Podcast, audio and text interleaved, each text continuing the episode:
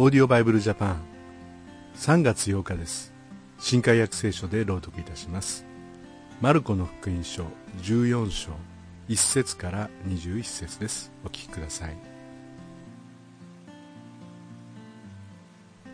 さて杉越の祭りと種なしパンの祝いが2日後に迫っていたので祭司長立法学者たちはどうしたらイエスを騙して捕らえ殺すことができるだろうかと懸命であった。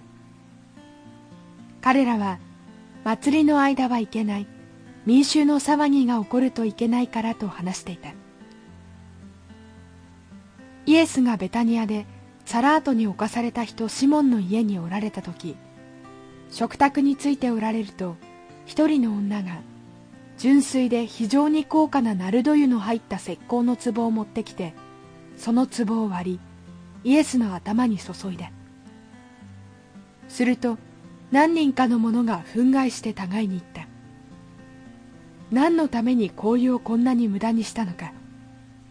この香油なら300デナリ以上に売れて貧しい人たちに施しができたのに。そうしてその女を厳しく責めた。するとイエスは言われた。そのままにしておきなさい。なぜこの人を困らせるのですか？私のために立派なことをしてくれたのです。貧しい人たちはいつもあなた方と一緒にいます。それであなた方がしたい時はいつでも彼らに良いことをしてやれます。しかし私はいつもあなた方と一緒にいるわけではありません。この女は自分にできることをしたのです。埋葬の用意にと私の体に前もって油を塗ってくれたのです。誠にあなた方に告げます。世界中のどこででも福音が述べ伝えられるところならこの人のしたことも語られてこの人の記念となるでしょう。ところでイスカリオテユダは十二弟子の一人であるがイエスを売ろうとして祭司長たちのところへ出向いていった。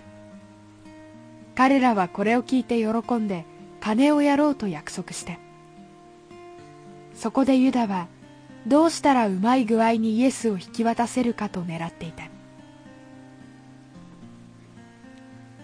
種なしパンの祝いの第一日すなわち杉越の子羊をほふる日に弟子たちはイエスに言った。杉越しの食事をなさるのに私たちはどこへ行って用意をしましょうか。そこでイエスは弟子のうち二人を送ってこう言われた。都に入りなさい。そうすれば水がめを運んでいる男に会うからその人について行きなさい。そしてその人が入っていく家の主人に弟子たちと一緒に杉越しの食事をする私の客間はどこかと先生が言っておられると言いなさい。するとその主人が自分で席が整って用意のできた2階の広間を見せてくれます。そこで私たちのために用意をしなさい。弟子たちが出かけて行って都に入るとまさしくイエスの言われた通りであった。それで彼らはそこで杉越の食事の用意をした。夕方になってイエスは十二弟子と一緒にそこに来られた。そして皆が席について食事をしている時イエスは言われた。誠にあなた方に告げます。あなた方のうちの一人で私と一緒に食事をしている者が私を裏切ります。弟子たちは悲しくなってまさか私ではないでしょうと代わる代わるイエスに言い出した。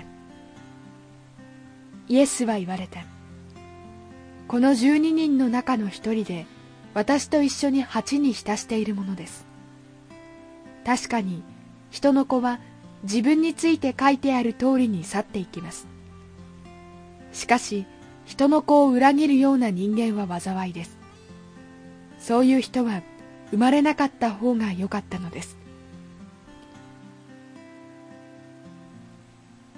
イスカリオテユダの裏切りという非常に悲しい出来事の箇所がありましたがその前のところに、一人の女性が高価な香油をイエス様に注いだというところがありました。